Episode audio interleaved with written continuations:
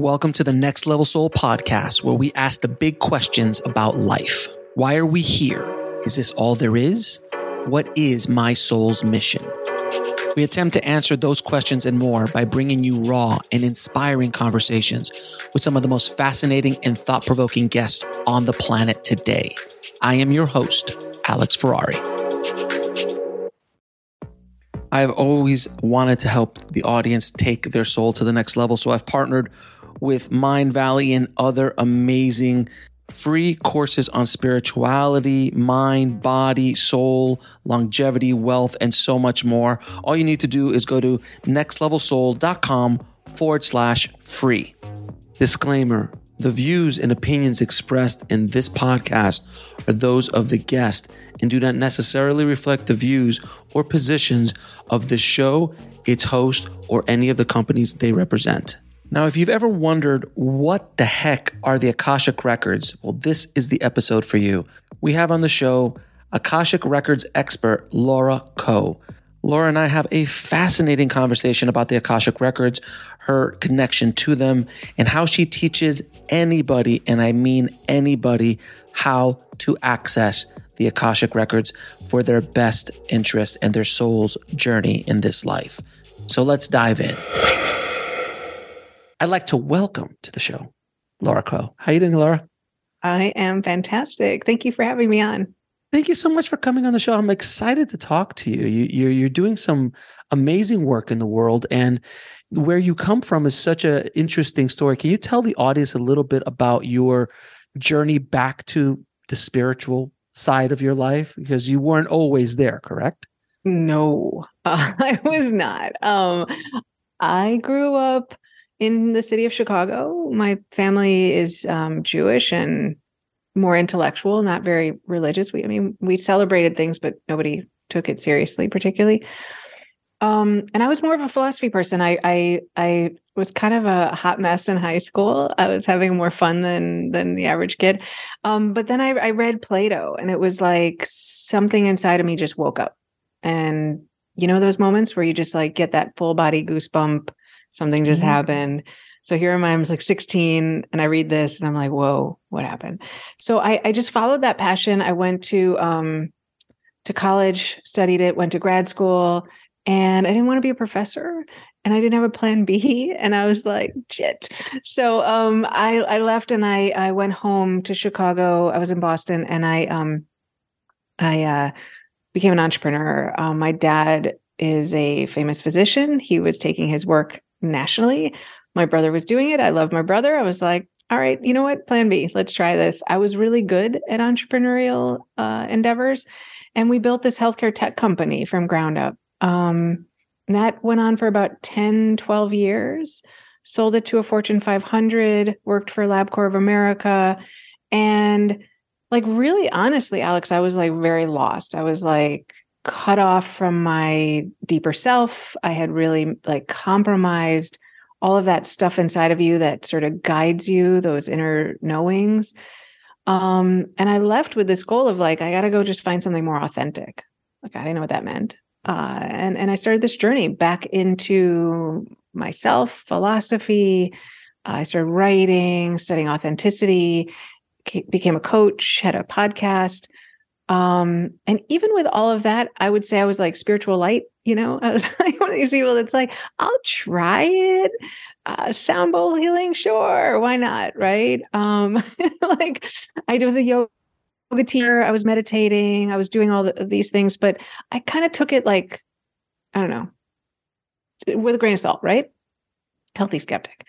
Um, and then I bumped into the Akashic records and it was like mind blowing. Like it just blew my mind. And from there, it was just a series. I mean, we can go as deep as you want. I'm sure we'll get into it, but it was a series of events over some years that broke me open into the deeper knowing of what this authentic self really is, right? Like I was talking about it, but like, what is it at its core? What does it mean to be in one's truth? Who am I when I say I am in here?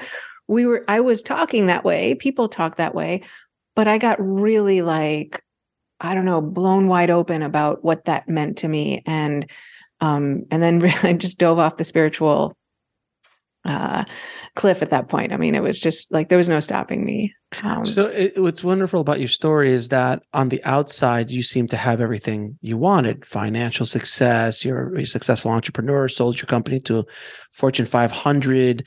Uh, materialistically, you were probably doing fine. Mm-hmm. You were empty inside. And it, it seems just hearing your story, it's kind of like the universe was like, you're born, you're close to spirit. And it's like, okay, she needs to go off and find her she needs to bump into the bump into the walls a few times before she starts to come back towards us towards the to the spirit. And it you just have to go off and make your mistakes and learn these things and learn the lessons you had to learn until you finally started to come back to spirit uh, and it and you've apparently went into the deep end. Uh, yeah i think um i think i i I, upon reflection, right? Because I didn't grow up spiritually, but upon reflection, I think I was pretty tapped in, right? I, I, trusted my intuition. I would make decisions. Like I had that moment at 16 with philosophy, and I was like, yep, doing this.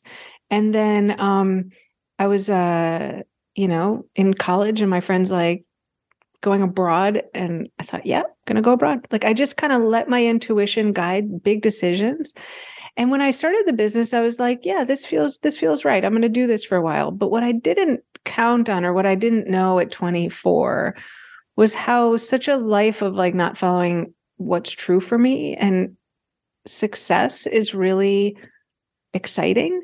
You know, you're 24. You're like Oh. I, I'm I'm I'm testing myself and I'm pushing myself and I'm finding all these new skills and I'm and I'm getting pat on the back from everybody, right? I'm productive. It looks good and, and it was fun, right? Like I'm not going to say it wasn't fun. I'm creating things and I was helping people. But in there it was like um covering up more and more and more of that truth, that part of myself that was um that was authentic, right? True to me. Isn't it interesting though that, and I've done this too, and I think most people listening have done this at one point or another, is where you start to convince yourself that you know it's about the money or like you know I could do this, just just keep doing this a little longer. This is a great opportunity, but you're not happy. Yeah, you know we're at a job that we might be making great money, but we really hate the job, and we really don't maybe not like the people working with us, and at the end of the day, you come home and you're just angry and bitter, and you don't understand why you're angry and bitter until you start doing that self reflection. And then the brain's like, but you know, like there's so many people who kill for this job and this and that. Like, yeah, but it not, that's not your job. Can you do that job? Sure. I can do a thousand things. I had a post production house for 25 years where I did movies all day. Could I do that job? Obviously, I could. I made a living doing it for 25 years. Do I want to do it? No, I was probably happy like a handful of times in those in those 20 years doing that job, you know, unless I was working on my own stuff until I found podcasting because that makes sense. Uh, and then I became a podcaster and an author and a writer and these kind of things that made no sense in my world. But then I felt whole.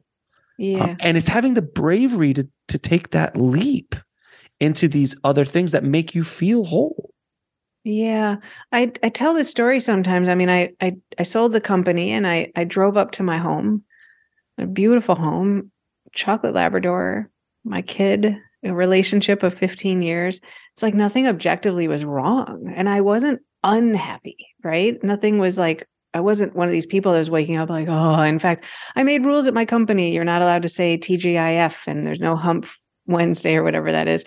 And I tried my best to enjoy my time, but it it just it didn't speak to me. It wasn't true for me, right? I'm not a healthcare tech person and entrepreneurship. I liked the creative building, but I don't really like business. I mean, if you ask me to look at spreadsheets, I don't care. If you want me to talk about strategy, don't care. My brother one time was like, look at getting an MBA. And he showed me the catalog because he had one and he loves it.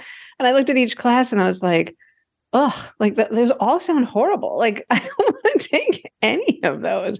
And so it's confusing when you're good at something and you don't despise it and and you're getting outcomes and it's helpful to the world. And and you're sort of like what's wrong here? You know? And it was me. Like i wasn't i wasn't connected into the core of my being and per- bringing that forward right? I wasn't like one and the same with what is my my being myself right? And and philosophy really was. I mean i just think about that. I just want to talk about it. It is just my favorite topic every day of the week right? And i did it with friends and and various ways. I snuck it in as a yoga teacher and i tried other uh, avenues but um i don't know right? It's like when you actually find the the bravery to go in and say what is true for me? What do i want and it goes against every like construct and financial benefit.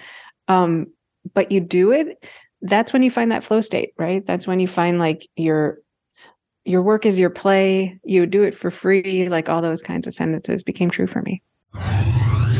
We'll be right back after a word from our sponsor. And now back to the show. Isn't it interesting that i think that it is worse to be in the state that you were in, which is kind of like that middle ground blah. I'm not happy, but I'm not unhappy is the worst place to be because when you become unhappy, it starts to motivate you to get out of your comfort zone. But when you're sitting smack dab in the middle of it, like you said, great relationship, beautiful house, chocolate lab, you be a kid, like I'm not unhappy, but I'm not happy. That's the dangerous place because that can last 30 years. That's right. But when you're pissed off every morning, that's going to eventually drive you to like, I got to make a change. But when things are just rolling, but you're unhappy, uh, or yeah, or, you know, I uh, had a conversation in my head with my grown son. I mean, he was only three, but I envisioned him at, at 20, 25, and I we were having coffee. And I had this like flashbulb moment. And he's like, Mom, I, I have a question for you. And I said, What's that? And in my my fantasy. And he said, um, you you sold the company so you had some money. Um it's not your passion but i grew up with nannies and i never saw you and you were always tired. Why? And Ooh. and it was right? And i just went oh i got to quit this job. I got to stay home with my because what was true is i wanted to also be around him and i was never seeing him. You know i would see him an hour or two a day because i had to you know fly to the house at you know business hours are are, are extensive. Um, and so that was really the impetus for change. I was like this is not true for me. I don't want that for him and, and that's not my future. So you mentioned this thing called the akashic records. Um, yes. what is this harry potter thing that you're talking about? Can you can you explain uh, for people who don't know what the akashic records are what is the Akashic, what is the akashic records? Or what so are really they? simply put, it's the energetic space that holds your soul's history. Okay. So imagine an internet, a Wi-Fi, a space that is um, energy, and it's it's a place that holds mine and yours and everybody's soul's history, not just this life, all your lives, and not just like a story or two, but every single thing, everything you've done. Alex, like I found a wallet so my so in akashic record reading you go in and you enter this space. And when i was in this space for a friend i located her wallet and we can talk about that in more depth. But it was one of these moments where i was like oh shit. It's not just our conscious our thoughts our our our feelings. It's literally my friend lost her wallet and didn't even know right? So everything you're doing is stored in this place called an akashic record. So it's basically the cloud but a spiritual version of it. It's like yeah. it's like at a much deeper level with a lot more computing power than what we we're, we're playing with at the moment. Yeah, so, that's how I think about it. And and then to enter it, it's like think of a cell phone, right? Um, so you have a cell phone and you want to dial your friends' phone numbers. Same cell phone, just pop in a different number. To get in the Akashic records, I read some sentences, swap one legal name for the other. I entered one Akashic record for another Akashic record. And um, I don't know, 50 years ago, we didn't know how uh, cell phones worked, right? It'd be impossible to say that this was an option. So I get that it sounds a little, a little out there that that's possible, but I, I mean, I just, I just equate it to cell phones. I mean, I think the science is getting there. I think quantum physics suggests there's ways that this is possible, but that's that's basically how it works. But also, I mean, the Akashic records are are been talked about for thousands of years. Uh, totally. Uh, in in the Vedic text. In um, I mean, God, I, I forgot the earliest concept of this being talked about, but this is a concept that's been around thousands and thousands of years. So this is just not a new age something that came up in the last 30 or 40 years concept. Uh, it, and it's been called the Akashic for a long time as well. Um, and then we could talk about Edgar Cayce, who who really popularized it in in the early 1900s uh, with his work and tapping into the Akasha records, which is really interesting because the way you're referring to it is individual volumes, let's call them books. I mean, we have to put it in like a library, it's a giant library, books yeah. and all this kind of stuff. Um, but you can also tap into the world's record in the sense that like you can look at things that are going to happen, things that have happened before, kind of like your wallet idea, uh, the, the wallet story that you were about to tell. So can you explain to us that if you can go a little deeper into how you sure. found your friend's wallet using the Akashic records. Yeah. So everything has a record. Your house has a record. Um, to your point, um, the world you can you can open up the records of things, of animals, of people. Um, I know it's it's like a library, but it's not a library. Yeah, it's like the internet, but it's not the internet. I mean, I just don't think we have the best language. So this is the best I can do to explain it. Um, but it is yeah it's it's a place that holds everything you've ever done. And when what people do is they do something called an akashic record reading. Okay so you'd come to me as my client and you'd say i've got a problem right in my life. Like i'm stuck. I, i'm frustrated. I'm um uh looking seeking wanting to get a breakthrough in some way in my life. Right? And so an akashic record reading um, I'd, I'd read those sentences and then I'd open up your Akashic records. And it's like the best way I can say it again is uh, imagine a Google search for your soul at that point. So it returns back one thing, one record for your highest good in this moment, right? So if you're checking out ski trips and you go into Google, you're going to get a ton of stuff and you have to sort through it. And in an Akashic record reading, you ask a question, you get back like one search result. And it is so powerfully helpful for what it is that is stuck within you in that moment that people are like brought to cathartic tears almost every time I do readings, or they're just like, they're always deer in headlights. They're like, how do you know that? So I'll give you my example, but I walked into my first Akashic record reading and I was telling a few friends, I just want to live in a modern minimalist apartment in the lake. I don't know. Yeah. Random, right? This woman says, um, she opens up my records. And the first thing she says, she goes, I see a modern minimalist apartment on the lake. I was like, wait, what? And I didn't know what it was. I didn't know why I was there. My my partner at the time took me and I was like? Uh, right? And then your brain just kind of freaks out because there's no way that this person could know it. And then she starts to tell me things about about my soul, about what is so deeply true to me that if you were to get a team of therapists, all my best friends, and a guru to, in a room and said, What's the best information for Laura in this moment? I don't think they could do as good of a job as this as this reading.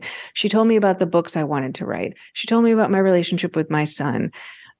Everything comes through without judgment and um, with without a sense of right or wrong. So you get this beautiful conversation that you know when you hear something that's true on a soul level like you're, you're seeking you're looking you're searching and then you read the sentence and you go oh, that that was it that was it that was what i've been waiting to hear and and i'm just like something unlocked inside of me and i feel like I, I had a profound opening or awakening. It's like that for an hour. I mean you're just like one after the next after the next after the next. Um so your question what else is out there? It's that in a reading for an individual and then I go in the records and I ask these other questions because of my, you know, obsession with philosophy, but I I ask like what's the nature of love? What's the nature of boundaries? And the reason is um we have these views of of this stuff, but it's filled with judgment and getting it right and like feeling this pressure in this lifetime that I'm like, if I don't do something in a certain way, I've like failed the life or like, right. We have this calling, like, I know I'm supposed to be doing something in my life, but I don't know what it is. So an Akashic record reading can help you hear what you signed up for in this lifetime because the idea is you write a soul plan for what you want and then you get here and life's a little harder than we anticipated or there's free will people like choose different things and do different um they, they don't go according to the plan right or right. something uh, happens. And so the reading can help you get back on track with where you are for what you signed up for, what you need to heal, um, how to grow, what relationships are serving you, not serving you, karmic ties, past lives that are haunting you. Um, and it just gives you the perfect um, vocabulary to to unlock an ability to move forward. And then you get that philosophical wisdom. Um, you know, what does forgiveness mean when you're looking at it through the realm, the the, the view of the Akashic realm? And it, it's profoundly more beautiful and kind of simplistic. You're just like, oh, I can do that, right? Like I can do that. We'll be right back after a word from our sponsor. And now back to the show. Um, and then to the wallet, it's like, um, so I'm at this, I'm doing this, I'm, I'm writing, um, and I, am doing readings. And my friend calls me frantically. She's like, I, I can't find my wallet. And I'm like, I don't know where your wallet is. I'm not like a, like a that's like a party trick, right? like I can't tell you. So um she's desperate. And so I go in her records and I check, okay, where's where's Ale's wallet? And I'm focused. And I see a pile of clothing and there's this wallet stuffed in it. And she takes this pile of clothing and puts it in a hamper. And I said, I I I, I think your wallet's in your hamper, but it's really stuffed in there. So you got to look closely. She's like, okay. Three hours later, she didn't call me. So I'm like, that shit didn't work. This doesn't, this isn't how, this is not the Akashic Records. I don't know. I, I feel like you're ridiculous. abusing the, you're abusing the system. You're abusing like, Yeah. Like, come on. This is a healing modality for the soul. This is not about your wallet. So she calls me. She's like, I found my wallet. I go, where was it? And she's like, in the hamper. And I'm like, well, why'd you take you three hours? And she's, she said, well, I didn't do what you said. I didn't look closely. I just looked really superficially. And so I went back and I dumped the whole thing out and it was, it was stuffed in there. And I was like, whoa.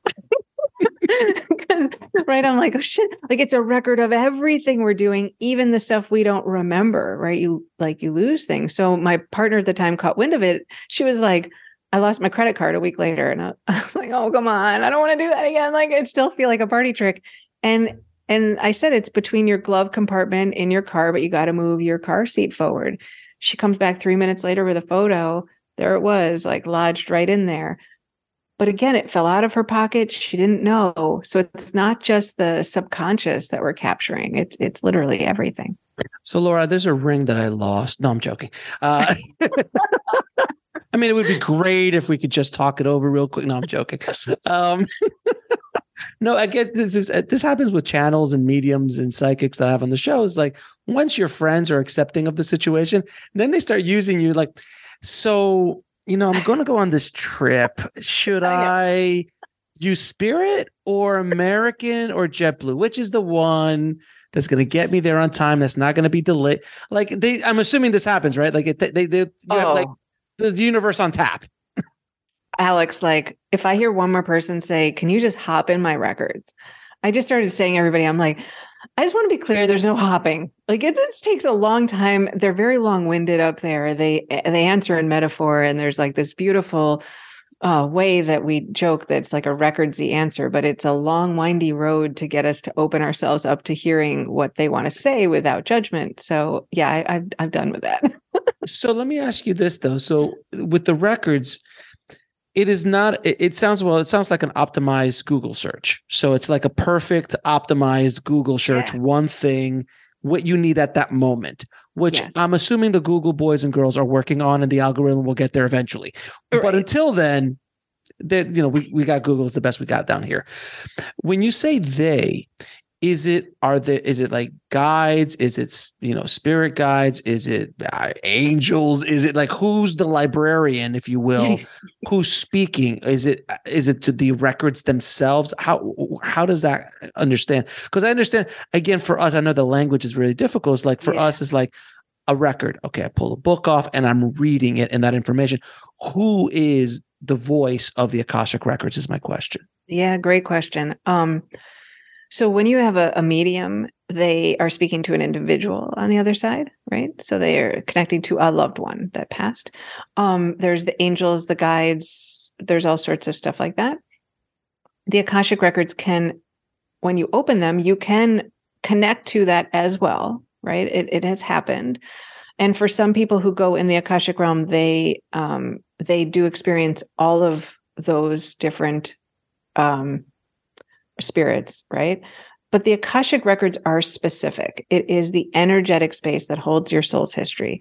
And so the idea again because we only have language is that there's the masters who and the lords of the records they are not embodied right? So some of us come and embody life over life over life and then there's some spirit that is never embodied. And there the idea behind the akashic records is there's this space that is guarded essentially managed by the librarians are the um, the lords of the records and the the masters the ascended masters who have not embodied also protect and and they decide based on you know there there's sort of the view is that there's a bird's eye view of the akashic realm from their perspective and there's an infinite amount of possible options that are happening in every second and they can see based on where i'm standing today and all the billions of things happening what is for my highest good for what i decided to do in this lifetime um, and they receive they return that information for me. Um, it comes in a feeling of a collective voice is the best way i can describe sure. it it doesn't feel like a singular person.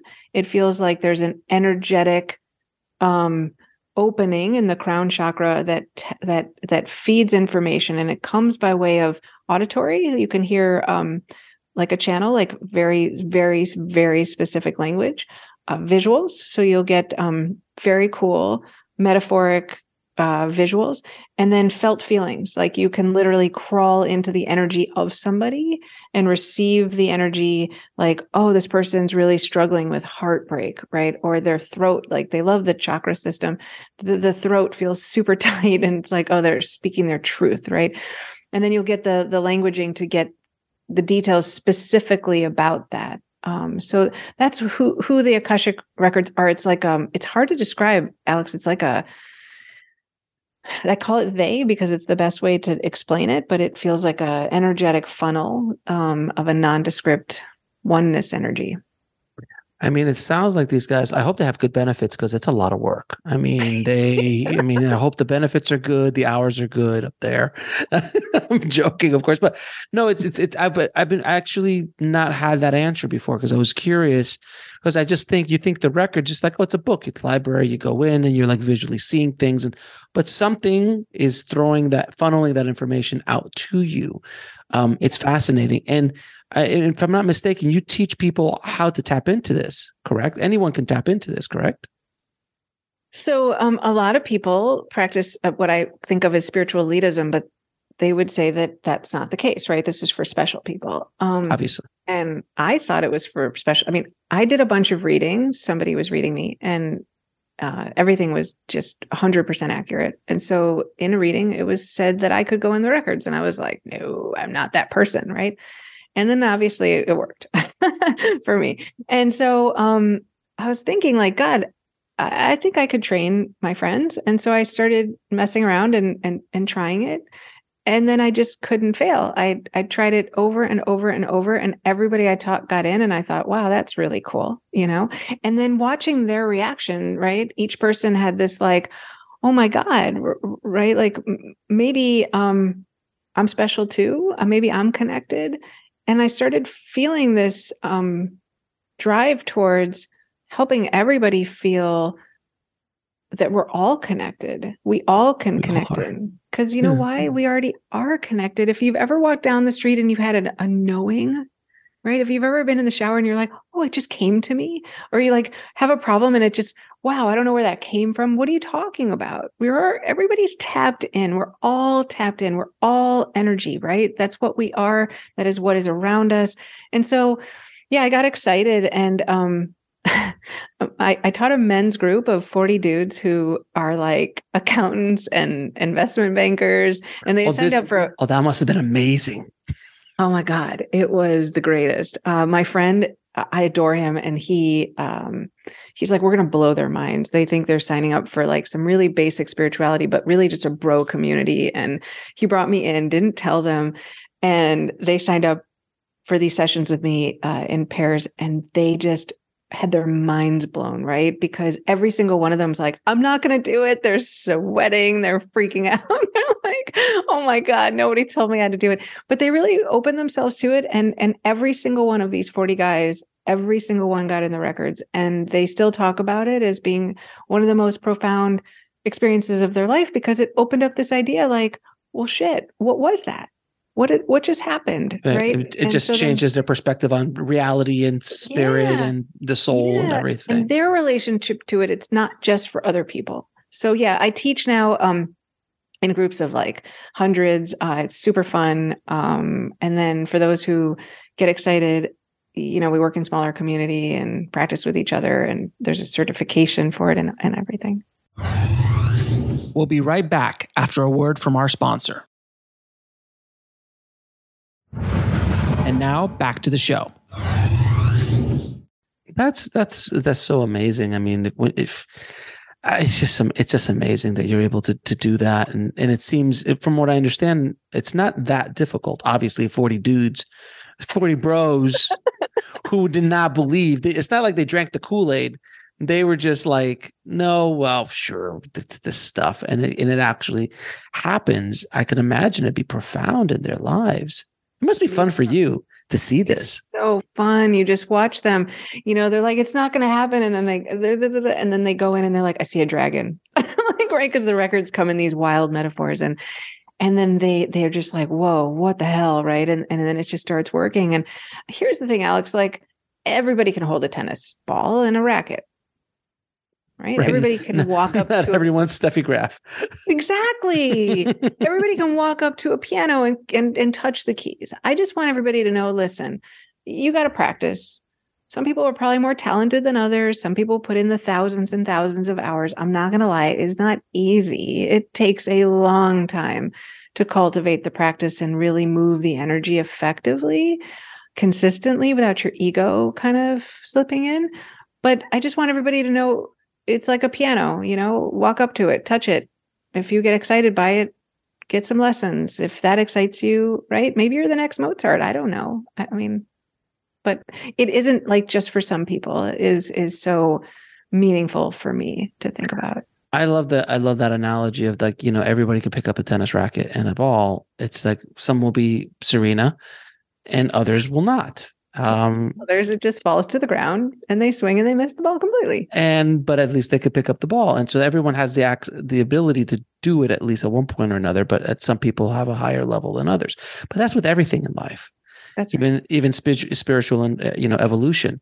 There are, are masters. There are masters who walk among us who've some were born with they were at a higher level when they came in, and then this life they're supposed to evolve to an ascended master level and you meet you know i've had the ability to talk to some some very spiritually high spiritually enlightened people. You can just see the energy difference. You can feel the energy difference in the way they mm-hmm. speak and the way they move and it's yeah. yeah but everyone can everyone pray? Sure. Can everyone meditate? Sure. Absolutely. But when you sit down with a tibetan monk who's been meditating for 30 years and can get down to I forgot the, the, the different levels of of states, the alpha level, the beta level. And then I think when they were doing the neuro the neuroscience readings of it, they're like, "Oh, you've got all the way down to this level." Because well, we can go one more, and they're like, "What?" And then they went down to I forgot um, omega level, like some other crazy level that no one had ever recorded before, and they because they could do that. You and I probably not at this point. That's right. That's right. I mean, you know, and so can we all sit and, and get the Headspace app and, and give it a run? Absolutely. So 50, you know, Madame Blavatsky brought the Akashic Records to the States um, at the turn of the century in a community called the, the Theosophical Society. And, you know, um, she brought meditation and yoga and some of it got popularized and some of it didn't. And I don't know why the Akashic Records, it's like the greatest kept secret it's been around to your point for thousands of years. Um, it just hasn't quite found its legs. It, it, it, I think in part it's come through a methodology of, of uh, hypnosis more, and it is a taxing process uh, to go into hypnosis. I find the systems lately with these um, these sentences you can read, these uh, essentially prayers, if you want to call it that, make it so much easier to access. But um, yeah, it, it's it's available to anyone who who's willing to, to put the effort in and, and take the time. Now, can you connect to your higher self using the Akashic records? Yeah, so you are connecting to the Akashic records. And I mean, here's what I get fascinated by, right? Like when you say am I connecting to my higher self, um what is my higher self? Your soul, your soul, the Yeah. the one who watches what we are doing, the player of the game that we are in. We are an avatar running around in a video game. They're they're they've set up the parameters and they're the ones watching. So when you say I am, Yeah. are you the avatar? Are you are you Mario or are you the player playing Mario? That's right. So that's right. Thank you. And so the the the Akashic records, the soul that right, it- it- the the soul of Laura is um, come here and infusing life force into this human wrapper called Laura, who's got whatever skills and physicality. Um, and while it's here, it's hoping to learn some lessons that it decided it wanted to do. And Laura, as she's in a dense body and things are challenging, perhaps uh, goes left often when she's supposed to go right, despite the soul calling that's like, go left, right? Because it's subtle, the, that internal voice. So this is more of a loudspeaker um, from the Akashic realm about your soul. Right. So Got it's it. not your soul. It's, it's though they were on the other side with With the player, with the soul. they're giving you cheat going, codes. They're sending you cheat Yeah, codes. this is what you wanted. This is what you set up, right? Here it is. Um, and so you and your soul can like really re-establish that relationship, like, oh, this is what I was searching for, says Laura to her soul. I got it now. It sort of it kind of re um establishes a deeper relationship to that soul calling within you. Um And the Yeah. thing is that it's beautiful about that last statement you said is that in so many ways our life we we often go left but we should go right. That's a given on all all humanity generally. this general statement does that. And we get those little taps on the shoulder. yeah. Hey, hey, you need to no.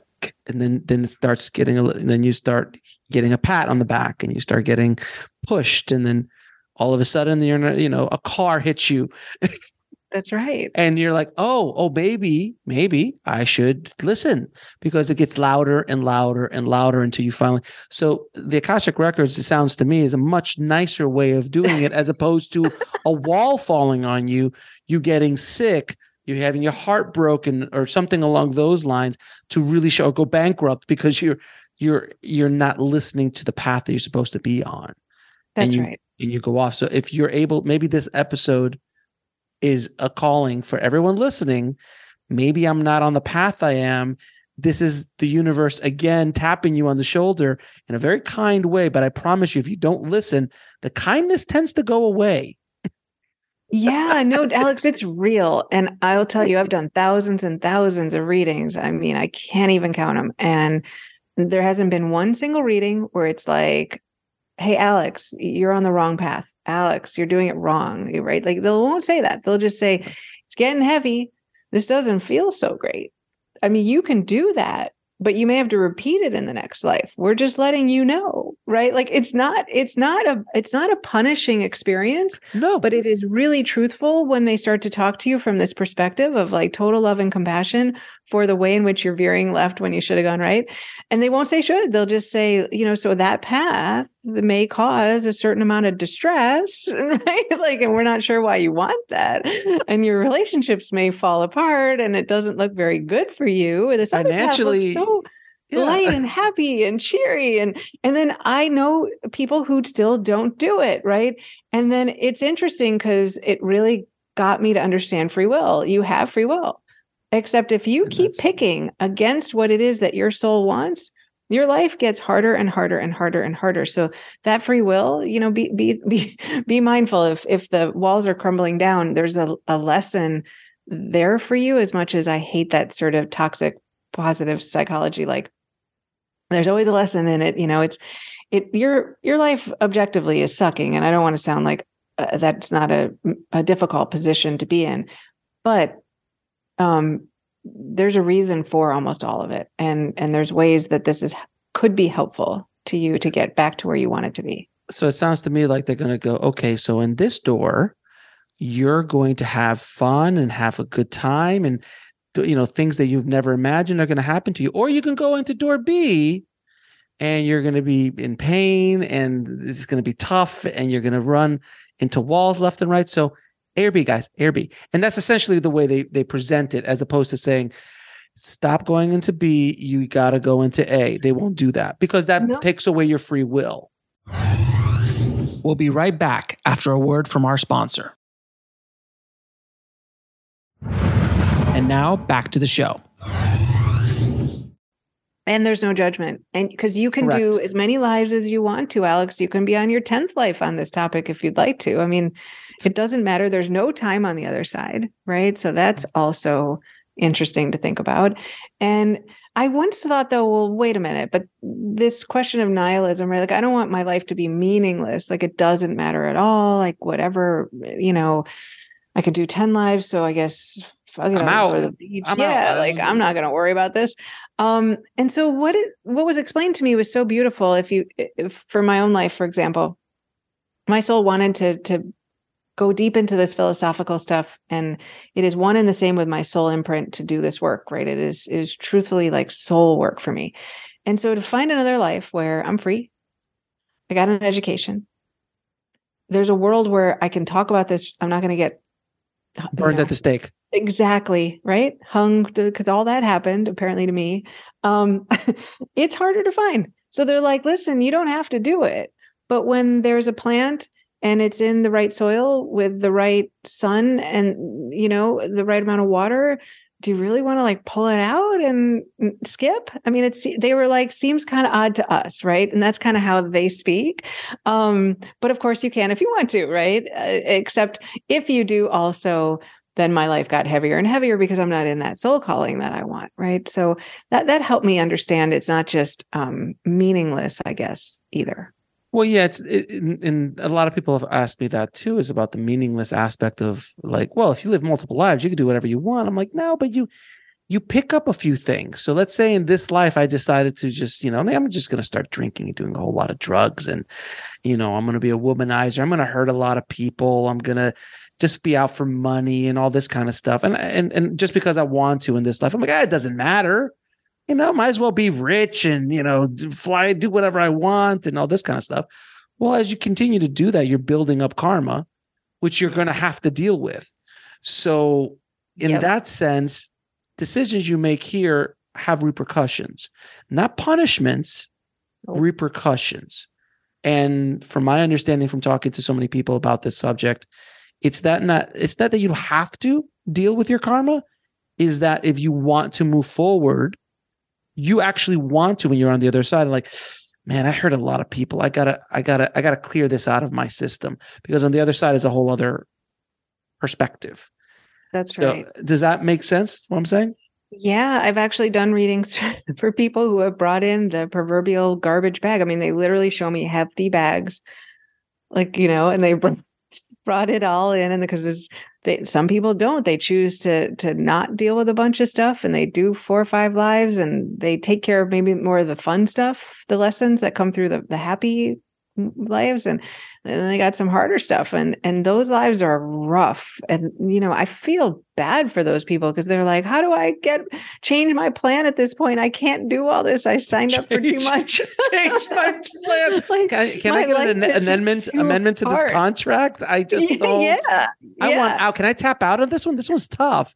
And at that point you go eh, it's kind of binding you know, you have these soul contracts and you set them up with a lot of people and I mean you can get out, but um it's a little rough to get done. So, I mean there are there are ways in the Akashic records to break um the the car- the contracts. I mean, you can um, but yeah, I mean, there's. But you're going to deal effect. with it anyway. But you're going to deal with it anyway, eventually, gonna, and it's going to probably be worse down the line. Sometimes, sometimes it. So it's it's very varied, right? Like you know, I, have read people whose parents are wildly abusive, and right. that wasn't exactly the plan, right? The, the the parent didn't do their work, and then was so so abusive that this person has been unable to do the work that they wanted in this life. Right. And so there's a lot of sympathy on the other side for stuff like that, and it's like, um, you know, don't worry. I did this reading for this girl and um, it was so uncomfortable because they showed an image of her going, you know, you, you got the shower that has the bathtub around it. Mm-hmm. So they showed a, sh- a, shower like that, and and they showed um, a drain, and there was hair in the drain, like not just a little, like a lot. Like it was pretty gross looking. And they made the metaphor that this woman's mother was this hair in this drain. And I was like, oh, are you going to make me say this? This is awful, right? But I'm the messenger, so I never withhold. So I'm like, uh, so you know, when you go in the shower and there's hair in the drain, it's like, that's not yours to clean up. Sometimes you just have to put the stopper in and take your shower, even if the water's filling up and it's coming up to your knees. It's just not yours to clean. And there was this metaphor around like, your mom's stuff was so overwhelming it's not yours to take care of in this life. And she was like, mm-hmm, yes, right. I like, like this. like, uh, right. And I'm feeling horrible. I'm like, did I just call your mom hair in a drain? Like, oh my God. but yeah, I mean, it, it, so it, it's, um, you know, what's really exciting is that there's never been two readings that are the same. Oh, I can imagine. Of course, because there's never two souls that are the same. Yeah. And the stories are so varied. So even though love is a big topic, right? Everybody, I mean, in the end, it's all get out of the head, get out of the ego, and a return to this state of love, right? This this internal state of divine love, uh, not romantic love, right? But the, the the knowing of your intrinsic being is kind of the the global message. But the the billions of ways that we all get there, and the varying definitions of maybe somebody has to work on forgiveness and 10 people have to work on it the the way in which they're approaching it and the lessons and the how it's showing up it's it's just always different. It's, so it's really it's really cool. It's it's definitely humbled me as far as giving opinions to people in their life right? Like i look at people and i think i have no idea who you are right? Because you're not this human that i'm looking at. You're this right. multidimensional soul. And I i mean even my own son he's 17 and and i look at him and i'm like i don't actually know who you are. Wow that's right? Uh, yeah, no, it's it's very very true. It's you know, walking this path is not easy. From what I understand, this is the toughest school there is in the universe. Apparently, like that we even came down here is a, a testament to our toughness of yeah. wanting to deal with this here. Yeah, apparently, a lot of souls don't like being here. It is it is true. It is uh, hard to be uh, uh in, in this plane.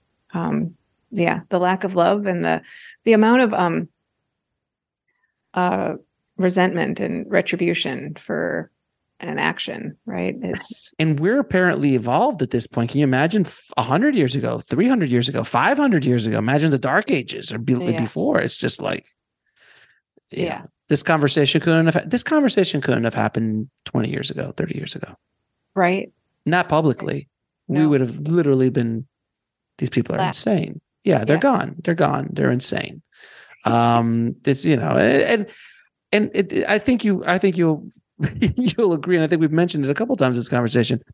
It, it, this sounds crazy. I mean this doesn't oh. sound this doesn't sound normal quote unquote but when you li- listen to this at a spirit level as a soul level it makes sense. But if you look at it from a materialistic standpoint and this kind of like materialistic world it sounds absolutely nuts. Like these guys are crazy. Yeah. And I mean, and it's okay. It's okay. So it, again, and I said this to you earlier. If this makes sense, does this ring true to you? If it does, investigate. If it doesn't, discard it and move on. You know, I was, as I said, such a skeptic, and um, I'd run these experiments, like hundreds of them and so I trained like the first 300 people I trained. I asked them the same question. I don't know you. You're going to go in my records to for me to train you. And I'd ask the same question. What are my partner and I healing right now? I got the same freaking answer, dude. Like 300 complete strangers, they had a different metaphor, they use a little different words, but they would they would basically have the same um lesson for me or this, you know, the same same basic general feeling towards it. And then, you know, doing them, I always tell people this is experiential, you know, try it. I can't explain it. I mean, I know it's crazy and people who learn to do it they're like, "Laura, I get anxious that it's not working." And I'm like, "Well, of course you do. You're sitting quietly and pretending that there's energy coming into your your head and thinking that there's something moving through you that defies everything we know to be true." Right? Like that is not in our education system. I certainly didn't think it was an option. I didn't think I could even do it. But nonetheless, Alex, like thousands of people call me from all over the planet I've never spoken to and I can tell them intimate details about their kid down to the like the the nature of their soul like oh this one's a charmer this one's a oh this one's got a lot of energy and they're like how do you know that? Right? And it's my modern minimalist apartment on the lake. The second um akashic record reading i did i went to new york and um we went on the streets of soho and we bought a tibetan bowl like I was just getting into this stuff. So I was like, why not try it? And so we're like idiots on the floor of this hotel room, little champagne trying to play this bowl, whatever. We'll be right back after a word from our sponsor. And now back to the show.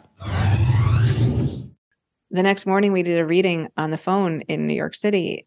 And the woman said, I see Tibetan bowls and sound therapy. I was like, come on, right? So it's like, I mean, I get it. Like some things feel generic, but the stuff that would come through over and over and over was just so incredibly detailed. And it's not, it's an, it's impossible to know given our, our understanding of science. So I just go back to the cell phone thing. I'm like, drop off cell phones 50 years ago, people would be like, you're crazy, right? Right. I mean, yeah, with cars and the internet. And explain the internet. Explain the internet to somebody in 1980. That's right. Explain the internet. Like it's just it's a concept that we couldn't grasp. But quantum physics is talking about things now that science would have said, You're what? We're right. energy. There is actually no solid matter and right. energy is just like we're empty inside like between the electrons there's empty space and right what and then what? now there might be empty space between planets and that's the empty space that can go faster than the speed of light and what like you're these are concepts that would blow people's heads. There's they, they hurt my head now just even saying them out loud uh, because they're they're very difficult concepts to grasp. But these are things that are happening. Alex, the here's the thing, okay? And my dad's a wild atheist doctor, right? And we have these debates. you ever so meditation 20 years ago was woo woo and weird and right absolutely now, now people are doing it more but still some people think it's weird but here's the thing we all get in bed and we lay down for eight hours and we go into some weird state.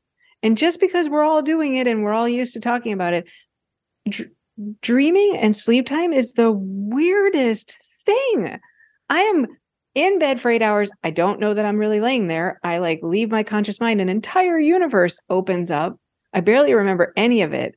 And meditation is weird. I'm just sitting for 20 minutes on a pillow, completely conscious, in my living room. Why is that weird? Dreaming is 10 times weirder than that. So I think there's all these things. I mean, we're floating on a blue ball in the middle of air, spinning at thousands of miles an hour without anything holding us. I mean, just the planet Earth and like the fact that we're like in the middle of, of, right? Like, um, the galaxy and there's nothing tethering us why is that not a scary concept right so i don't know i think that like there's all this stuff that we take for granted as not weird, but I think it's actually very weird to to sleep and dream, right? And, oh, it's insanely weird to sleep and dream, and you know, and I, I am a you know I've had a lot of dream experts on, um, psych you know PhDs that really study dreams, and how the how the metaphors. It's I, I imagine it's very similar to the Akashic records in the sense that they speak in metaphors. Your dreams speak in metaphors.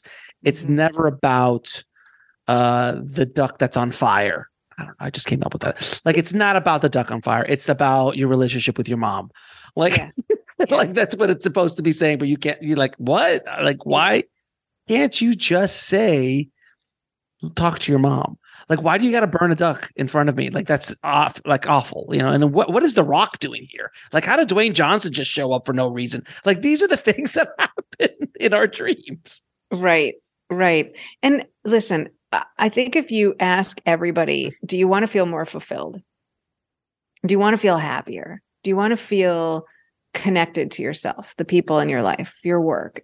I, I think everybody would say yes. Like I'd prefer that than disconnected, unhappy, like right in, a space of um separateness. And so if this modality or these modalities that sound weird are more effective at bringing us into a deeper sense of knowing ourselves, right, than our brains, because here's the thing like we're all doing it this one way we're thinking our way through our life we're we're working really hard to grasp something outside of us and bring it in to tell us that we're we're okay we're safe we're we're um in control of our of our life in some way and it's just not working right and and i think so many people have this felt sense that something's missing there's something deeper there's some way in which like this prescriptive way of living their life right? The success trajectory. If I do more, achieve more, get somewhere, eventually I will feel. And what's the feeling? I want to feel connected, fulfilled, free, alive, more loving, more open, more expansive. It it just doesn't work the way that we've been told it works, right? So as much as we're laughing like that these ideas seem crazy, which I get it, right? Like they seemed crazy to me they really do work. I mean, as somebody who's traveled both paths, success gets you success. It gets you stuff, and stuff is wonderful if you want more stuff. Like, but if you want to feel better, right? If you actually want to put your head down at the end of the night and think to yourself, like, oh my God, I loved my day. I felt in flow with myself. I felt aligned and I felt like free to express the deepest parts of myself into the world. You know, like this stuff gets you there. It doesn't come through success trajectories and and and materialistic uh, gains, right? Well, let me ask you, um, from your experience doing this as many as many readings as you have, so many of us are lost in the sense of our mission here, like why we're here, yeah. and not having that feeling of or knowing of what you're supposed to be doing. Because we all have that soul contract. We all have to look, we came down here to do a certain job, and it doesn't have to be a grandiose job. It could be something simple as raising your children. That's your job. That's what you yeah. wanted to experience in this life. Or it could be, you know, coming up with a cure for a disease or doing the work that we're doing or something like that how can you or do you have any advice for people who could break through that fear? Um, first of all to break through the fear of actually if they have an indication of or intuition of where they want to go to take that leap. And secondly even how to find that intuition find out why we're here. Yeah.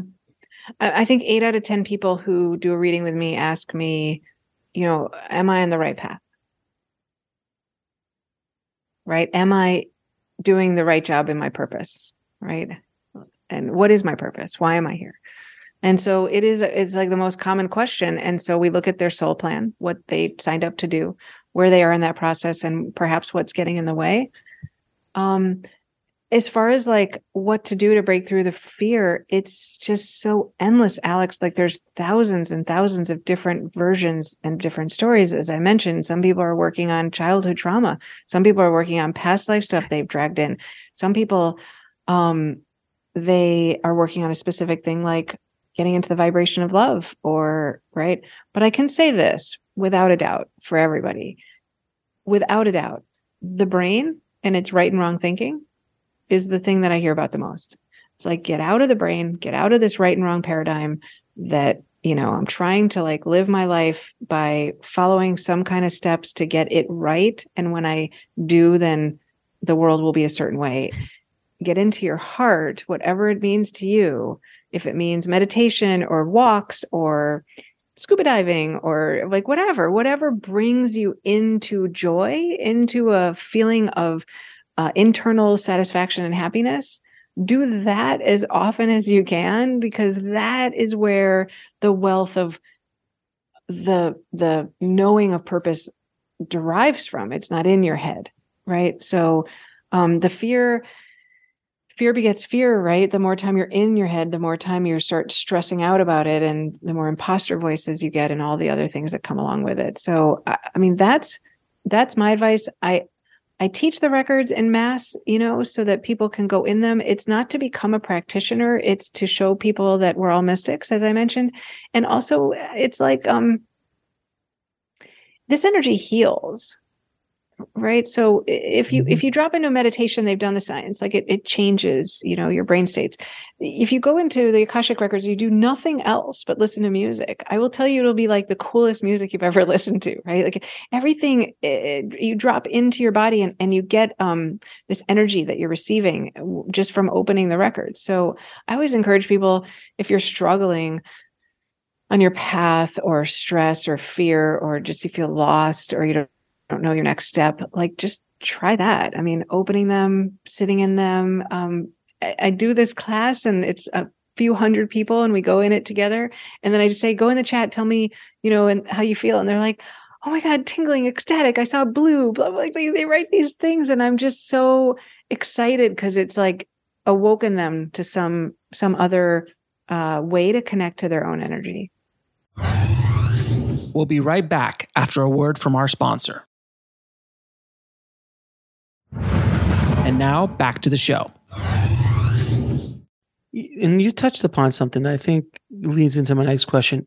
You discussed something and you wrote a book about emotional obesity, mm. which I love that term. I think that's a fantastic term. Great. You should trademark it. It's fantastic. Um, can you explain to people what emotional obesity is? Yeah. So um, I mentioned I was an entrepreneur and I had spent so much time being productive, right? And justifying some of my choices. I was like very much in my head. And I was like clear that, okay, this is coming to an end and I want to um, move on. When I started asking myself what I wanted, what do you want? Not what, not what should you do? Not other people's approvals, not what will get you success. What do you want? What makes you happy? I was like on my knees. I was like, this is horrible right? And and i can't even blame it on money. Everybody you know uses that one and says well you know if i just had more money then i could answer that question like no problem. But it's not true. So um i struggled a lot when i left my business to think about what i was going to do next. I wanted to do something that felt authentic and it was like a curse thinking about it through that lens. I realized that the thoughts in my head, all these things that are happening in my mind, if I were to try to separate out the authentic voice from all the cacophony of conversations going on up there every day, I didn't know the difference. I didn't know the difference. Couldn't have found it. So I came up with this idea of emotional obesity, right? We wake up every morning, brush your teeth, you comb your hair, you wouldn't think about leaving the house without something, a shower, something to eat, right? Maybe we do 15 things, maybe we do three things but then all day we're attending to our physical self, right? And if you're not interested in in in physical health, like you're aware of it, like there's stuff everywhere, there's doctor's appointments, there's gyms, but nobody does anything for their emotional health. We wake up and we just immediately think of the list of things we have to do. We feel stressed the minute our eyes are open. And then we just fly through our days unconscious and unawake to to anything within us. And so I I came up with this idea of like emotional obesity. We're all walking around layered up from thoughts that are weighing us down, right? And we talk that way. We say, "Oh, oh my life feels heavy," right? Can't wait till Friday. Like, yeah. Oh, right. and people who love what they do, they're like feel alive and awake, right? Or if you're spending your weekend doing something you're enjoying, you're up and you're free and you're awake and you're alive versus weighed down. So, yeah, what is uh, what's the layers um, that are keeping you from your authentic self. And that was like the first book I I spent like five or six years helping people uh, with that question: What do I want, and what's in the way? What are the thoughts that are weighing me down from from experiencing my authentic voice? And so so we're basically you know emotional trans fats emotional junk food, emotional uh, diabetes. Uh, is basically what you're talking about. Is like you've just been eating a lot of fast, you know, emotional fast food. Uh, and yeah. weighing yourself down. It is so true when you meet somebody who's on purpose and happy with what they do in life, they are just, you can feel the energy difference.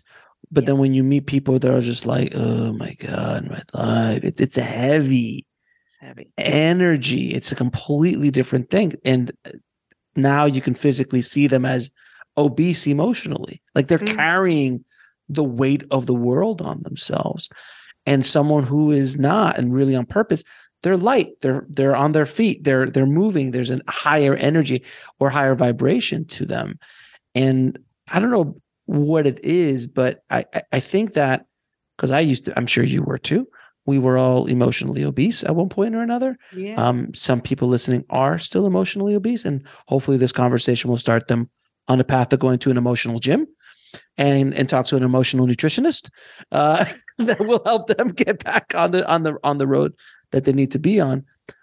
But as you change, I've noticed that you attract those people into your life. yeah. Those those people who are at the same quote unquote vibrational frequency as you are brought into your life. Like I don't have anybody that's like, oh, my life it's horrible. I can't. I used to be surrounded by those people Mm. growing up. But now it's more of like the people I talk to, the people I interact to are at a much higher level. And the show has helped a lot, obviously, uh, because I'm, uh, you know, the people that I talk to, like yourself. Um, but I've noticed that. Have you noticed that as well in your life?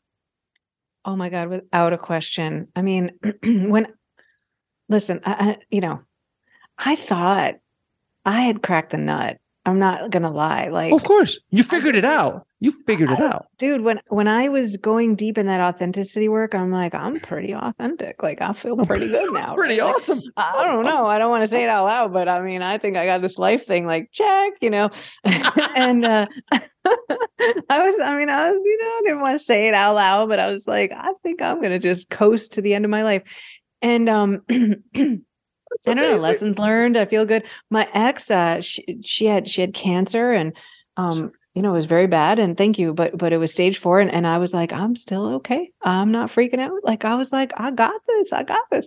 And Oh, so we we ended up separating, which was um what I wanted. And and I went out in the dating world and I met, do you know I don't know if you've heard of twin flames um in your no. Um so I hadn't either. Uh, but my my authentic uh, supreme self was like, I'm good to go. I'm going to go out and date. And I met this person. A twin flame is the uh, Plato talks about it in the symposium. The other half of your soul. So the idea is that when your soul is created, it is um, it breaks into two, and there's Oh. only one other other half, right? And so we have lots of soulmates. People talk about soulmates all the time, but soulmates are people who you travel many many lives with they're like your soul besties right um and you have like a group of those and sometimes soul group, the soul group, yeah, the soul, Soul group, and they yeah. and they switch out and they switch up. Sometimes they're mom, sometimes they're dad, sometimes they're a good friend, uh, lover, so on. that's right but as a twin flame uh, you wouldn't wish it on your worst nightmare. They come in a life when you're having an ascension and the, the idea is that um it's it's you it's your other energetic half right? And so there's this uncanny ability. Do, do you know when you say something to a friend and you're like oops they got really upset. I didn't even mean to trigger something but i just Sure. clearly triggered something. We triggered each other like hey how's your day? Blah. why'd What you have you- to say that? You know Can you pass the coffee? You would ask me that, wouldn't you? Oh my god! And so you can go online and look it up, but there's like like thousands of articles around this twin flame process because you break up constantly because it's like the the light that they shine on your unhealed parts is brutal. And then you blame each other. You're, oh it's because you're an asshole. And it's like no no it's oh god you, you just found another pocket of unhealed. I can't believe it. Because i'm 51 years old. I was 46 i was like i'm good it's like oh my god i'm not good. Like i, I can't believe this. So um i ended up um going out and and doing a whole nother exploration. It was authenticity and then it was like love and self-love right? Like it really bothered me. People would talk about this stuff and it felt saccharine and annoying to me and it's like I just have to say like five positive things every day to feel better. And I'm like, is that really it though? That sounds awful, right? I just couldn't get into it. Um, and so this was my journey into um, understanding love, vibrational love, the idea of energy of love um, through this sort of breakdown, breakthrough experience. And it came through just heartbreak after heartbreak after heartbreak. We kept breaking up, and I mean, we loved each other like, like literally. Uh, I've never met anybody that I've cared more about, and vice versa. but we just couldn't sustain the relationship. So it'd be hurtful and then you'd break up, but then you'd have these healings.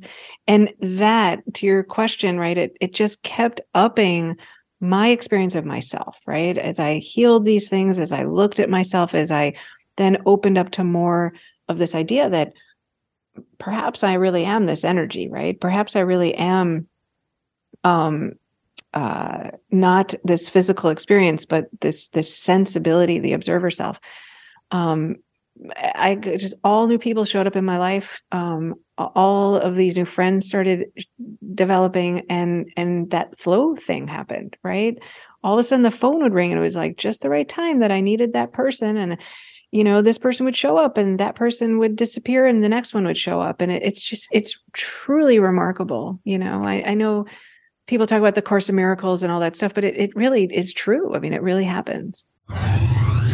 We'll be right back after a word from our sponsor. And now back to the show. It's if I may quote uh, one of the great songs of the 2000s, uh, "Black Widow." Um, it sounds like uh, one of the one of the one of the lines in this song is "I'm going to love you so much, I'm going to hate you." Uh, it sounds like that's what the twin flame is. Oh, Something like that. If, if I may paraphrase the great writer of that song. I don't know who it is. Oh my God. Yeah. you plan to meet a couple lives to just do this massive work. And sometimes it ends in relationship working if both sides do all the work. And sometimes it just doesn't work. It's it's really And it doesn't have to be romantic either. It could be friends. It could be uh, you, you can't really stay friends with your twin flame so much unless the healing is there. You can't. Well, I tell you, no, you can't stay friends. So uh, there was a friend in my past who I believe was that for me mm. because we got to a place at the beginning it was nice it was fine it always starts off okay it's not like instant or else if if it was instant then you wouldn't have anything to do with them so they walk they work their way into your life and they're really good and then for me then at a certain point it switched and then we were just like cats and dogs like constantly for like a year until I met my wife, and she was like trying to be a mediator between because I'd been, been good friends with them for a few years, and they were there when I was in a very dark place, and they helped me at that point. But then at a certain point, it just switched, and I didn't understand it at the time. And now talking to you about this, it kind of makes sense because we were really shining lights on each other in a way that like we were just going at each other for no there's no reason for it. There really truly wasn't and like little things here and there, just like tick, tick, tick, and it just you know the whole relationship just finally yeah. blew up. Yeah. But I hope that being in that relationship, it did help me. I hope it helped him as well. But it was a friend. It was a friend. It wasn't a, uh, you know, a romantic relationship. So I've had I've had a couple of those. Uh, yeah, it's it's really um it's really like a, a, razor's edge between just toxic relationships and people confuse twin flames with these very toxic ones where it's like this is just unhealthy and abusive. Yeah, and sometimes it can be. It, like I don't know without going into your records, but sometimes um, those relationships can be. Um, you guys came here to just really heal and work on a lot of things together. Um, the twin flame energy tends to be a love at first sight thing that, that that's a very common quality to it so i don't know how you felt if it felt like oh when we first saw when we first saw each other like as a as friends like we connected like peas and carrots it was All like right. it was like man where have you been mm. and it worked like that for a couple years and then just something popped just something popped and we worked together and things popped. It's just it's the only thing I can I can really think about off the top of my head that kind of feels yeah. that way. But it, it, sounds it smells like a duck, walks like a duck. I think it might be might be that duck in my Could life be. at least. Could be. Uh, you know, I'll have to get a reading and we'll go in. But deeper. you don't meet your twin flame in every life. Like it's it's a it's a once in a several lifetime thing. Um, so for people out there who are wondering, I mean, it it it's um it's not that common. And a lot of people really look for it. They're like, I want my twin flame. And do you though? People, it's like, do you? Do you really? I don't know. My friends are like, I'm so glad it's not me and it's you. so, I mean, uh, I'm grateful. It's a it's a classroom to learn and grow and heal. It's been my classroom and it's um, really helped me, you know, find this deeper relationship to myself and and spirituality and love and and a connection to something bigger than myself. So it it's been worth it, but it's it was a little brutal. as as life tends to be sometimes, a little brutal, little, little. broke my ego when I was like, I, I got this. I was like, oh, Oh, that's that's the moment when you say, you know what, I think Oh, I've God, got, right? and then that's when the sledgehammer just comes Oh, boom right I mean, into your head. I'm never saying that again. I'll tell you what, exactly. I heard Rob Bell uh, right after I felt like I got it. He was talking to Oprah and he said, you know, the universe rises up and meets you wherever you are. And I was like, Psh, whatever with that.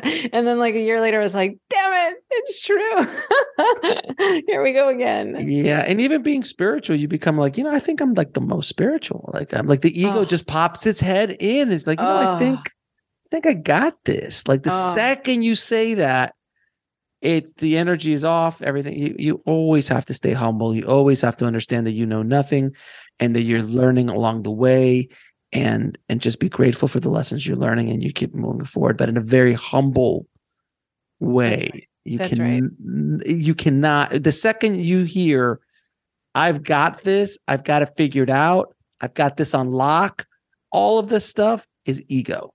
And that's when the fall and the Yeah. fall will come and it will come hard. to say the least. Yeah, I um, mean the the view that like, you know, a third grader's in third grade and it's appropriate. And you would never say if you met a third grader if you were in college or grad school like oh i feel so much better than them. That's ridiculous right? People are where they are in their spiritual journey. There's no like hierarchy to it. But for some reason there's this like you know Ego. spiritually like egoic um quality to it. And and you're right. I mean you know plato talks about um the only thing i know is that i know nothing right? And that's wisdom. And and i really believe that to be true. It's it's not that i don't know that i'm on a phone call with you right? Like i know i'm sitting here. I know i'm in a room. I know i've got this water bottle. But what i think is happening is not happening right? The meaning that i apply to all of it isn't quite right. And when you start thinking that you actually know the meaning of this whole thing it, it- you know that's that's that's the the ego that's the um you know you can look at the eastern or the western. I mean i'm just quoting plato but it's like that's where you uh start to realize that you know i'm inserting um, a need for control to feel like i have a um a way in which i'm not dripping into the unknown right? Because that's what's so scary about the letting go but the truth is it's really the only path into spirituality or enlightenment is is the knowing of not knowing right? And letting go and and hoping that there's someone there to uh you know put a put a put a a block in front of you as you walk off the cliff. Someone's there to hold you and that's the scariest part but that's what that's the path that all ascended masters go through. That's the part of all spiritual beings will have to eventually it's the release it's the giving up control it's the surrender yeah that's the scariest part and the ego hates that man boy does it hate it it.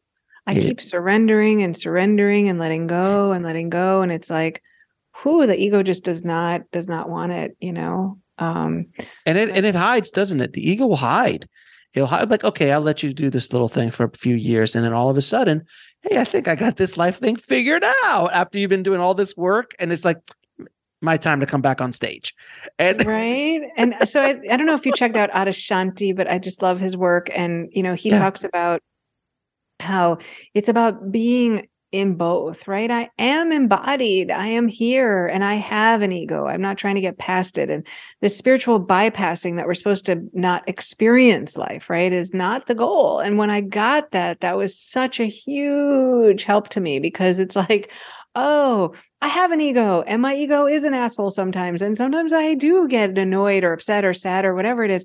There's nothing wrong with that. It's just the amount of time that I spend there and how seriously I take it gets smaller and smaller and smaller and smaller and smaller. agreed right? 110 yeah as opposed to ma- marinating it over years now it can go away in five or ten minutes and That's right. it's a big difference. I've marinated for years, and I've now gotten to a place that hopefully it lasts of five or ten minutes. But you're here, you're human, you got an ego. You, this is the experience you signed up for. Don't beat yourself up. Uh, You're not going to be perfect. No one is. No, and we're not supposed to be in a state of pleasure. That's the ego again. Pain and pleasure are inevitable. You cannot avoid painful things. It's just your relationship to those things, right? Pleasure is fleeting and pain is fleeting. So you just you allow yourself to have all of the experiences, right? And that spiritual bypassing is is real. It's like I'm supposed to just be in this blissed out state all the time in my big like, you know, meditative place and it's like no that that's not it um you want to live life fully and part of living it is being in situations that appear to be painful it's just the meaning you're putting on it isn't accurate. And so when you can let go of knowing that this is what this means and just be in the presence of it and let it go it, it gets a lot easier. But that was a big one for me alex. Like you know a, a lot of spiritual people talk about you know staying in that sort of blissed out good place. And it, it it's very toxic to think that that's the goal.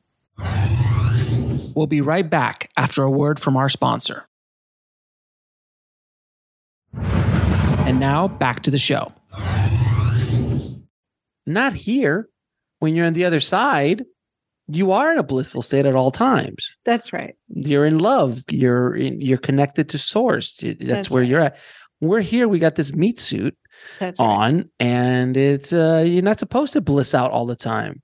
You're not supposed to be. You're not supposed to be in a cave for 20 hours a day for 40 years. It's generally not the path. You have to experience things. You have to go out. You have to interact. You're here to learn lessons and so on. So yeah. that's not enlightenment. Enlightenment is not that. It's that's it's right. different. But yeah. um, now I'm going to ask you a few questions. I ask all my guests.